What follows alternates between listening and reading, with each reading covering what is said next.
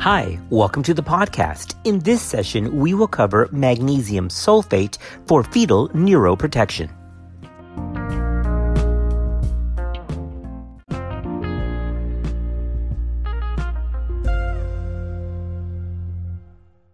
Cerebral palsy, or C P, is a group of non-progressive disorders of movement with or without cognitive impairment. It's a potentially devastating complication of preterm birth. Rates of C P are inversely proportional to gestational age at delivery, with up to fifteen percent of babies born before twenty-seven weeks of gestation being affected. In contrast, rates of C P are just zero point one percent for infants born at term. Studies have identified maternal administration of magnesium sulfate prior to delivery as an effective strategy in reducing the incidence of cerebral palsy. The exact mechanism by which magnesium sulfate exerts a protective role in the prevention of neuronal injury in the fetal brain has not been fully elucidated. However, there is evidence for various effects of magnesium sulfate, some or all of which likely play a role in the neuroprotective effect observed. Magnesium ions are involved in the maintenance of cell membrane integrity and also various intracellular processes, including glycolysis, oxidative phosphorylation, and protein synthesis. There is also evidence that magnesium sulfate decreases the production of pro-inflammatory cytokines and free radicals produced during hypoxic ischemic reperfusion and also prevents calcium-induced injury. Now, this is due to inhibition of the N-methyl-D aspartate receptor to glutamate. This leads to reduced calcium entry into cells. Beneficial hemodynamic effects of magnesium sulfate have also been postulated, with potential increased cerebral perfusion and a stabilizing effect on neonatal blood pressure variability being reported. The first reported association between in utero exposure to mag sulfate and a reduction in perinatal morbidity was by Cuban and colleagues back in nineteen ninety-two. They conducted a prospective study of four hundred forty-nine babies delivered at birth weights less than fifteen hundred grams and found that maternal receipt of magnesium sulfate was associated with a decreased incidence of intraventricular hemorrhage. One of the best known historic trials of mag sulfate for neuroprotection was by Crowther et al. In two thousand three. This was published as a multi-center R C T performed at sixteen tertiary hospitals in Australia and New Zealand with a time period between nineteen ninety-six and two thousand. Recruitment criteria were women less than thirty weeks gestation in whom delivery was planned or anticipated within twenty-four hours. They were randomized to receive magnesium sulfate as a four gram load over twenty minutes, followed by an infusion of one gram per hour or placebo. The infusion was continued for twenty-four hours or until delivery, whichever came first. The primary outcome in the Crowther trial were total pediatric mortality up to two years of age, cerebral palsy at two years of age, or the combined outcome of death or cerebral palsy at age two. When we come back, we're going to review the findings of this historical trial.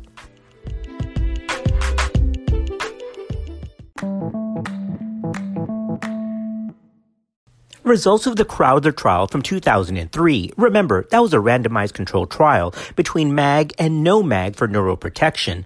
one thousand two hundred fifty-five live infants were recruited to the study outcome. Data at two years was obtained on ninety-nine percent of the children. When the primary outcome measures were compared between the two groups, there were lower rates of death, cerebral palsy, and the combination of death or cerebral palsy among infants exposed to magnesium sulfate. However, none of these differences achieved statistical significance. At around the same time, the National Institute for Child Health and Human Development was carrying out the largest R C T to date to measure the effects of magnesium sulfate in the prevention of C P. That was done between nineteen ninety-seven and two thousand four and was called the BEAM trial. That stood for the beneficial effects of antepartum magnesium sulfate. This was done at twenty centers in the United States. Women with planned or anticipated delivery within twenty-four hours at gestational ages of up to thirty-one weeks were eligible for recruitment. Women were excluded if delivery was anticipated within two hours. The regimen of magnesium sulfate used was six gram loading dose infused over twenty to thirty minutes, followed by two grams per hour maintenance. The cohort was randomized to receive this regimen or placebo, and this was continued for up to twelve hours. The primary outcome of the BEAM trial was a composite outcome of stillbirth or death by one year of age or moderate or severe cerebral palsy beyond two years of age. Of the over two thousand women recruited to the study, complete outcome data was available on ninety-six percent of the babies. Now, although no significant difference was found between the two groups in the primary outcome of death or cerebral palsy, children exposed to mag sulfate had significantly lower rates of moderate to severe C P at age two. To help clarify all this data, the Cochrane issued a review of this information. In two thousand nine, a Cochrane review was published with combined results of three R C Ts. Also included in the Cochrane meta-analysis were the results of small R C Ts by Mittendorf, which had been published in two thousand two, and a secondary analysis of another trial called the Magpie trial. This evaluated the use of magnesium sulfate in the prevention of preeclampsia. Now, what the Cochrane Review found was quite interesting. The Cochrane Review concluded that antenatal administration of mag sulfate with neuroprotective intent to women at risk of preterm delivery did reduce the risk of death or cerebral palsy, cerebral palsy alone, and substantial gross motor dysfunction. It did not suggest any effect of magnesium sulfate on fetal or infant death, however. Again, the Cochrane Review did show that there was a neuroprotective effect and reduced the risk of death or C P, C P alone, and reduced the rate of substantial gross motor dysfunction. All right, now that we know that the data does support magnesium sulfate use for reduced rates of cerebral palsy, who are the eligible patients? What does ACOG say? Well, administration of magnesium sulfate should be considered for all patients with anticipated preterm delivery less than thirty-two weeks and zero days, especially when delivery is deemed anticipated within the subsequent twelve hours.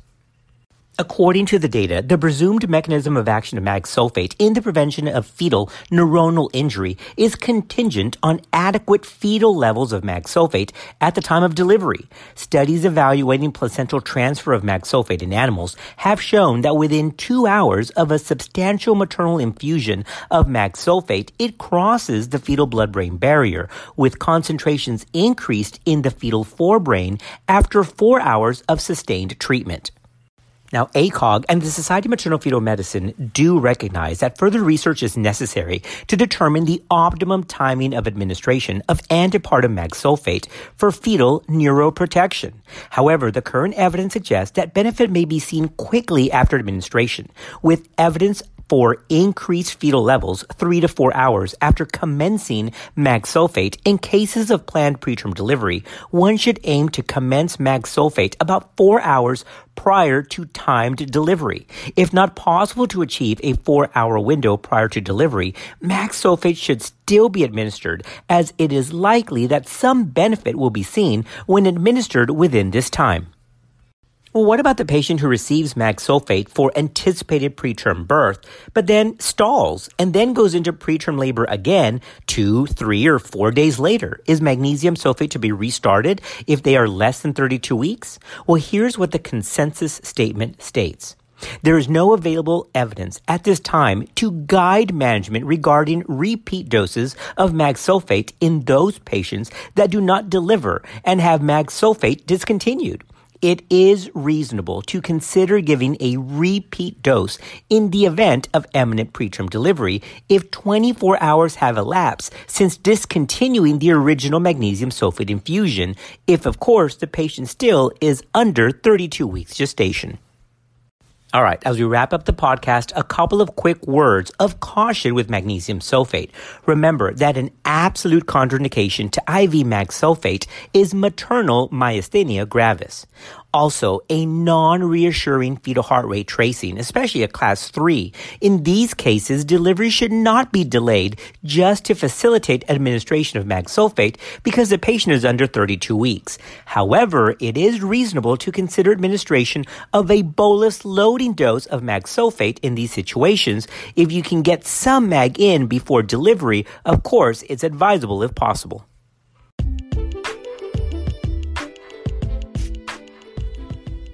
People, you have just listened to my dad's podcast. That is my assistant and my little daughter, Lexi. We have just covered magnesium sulfate for fetal neuroprotection. Thanks for being part of our podcast family. We'll see you next time.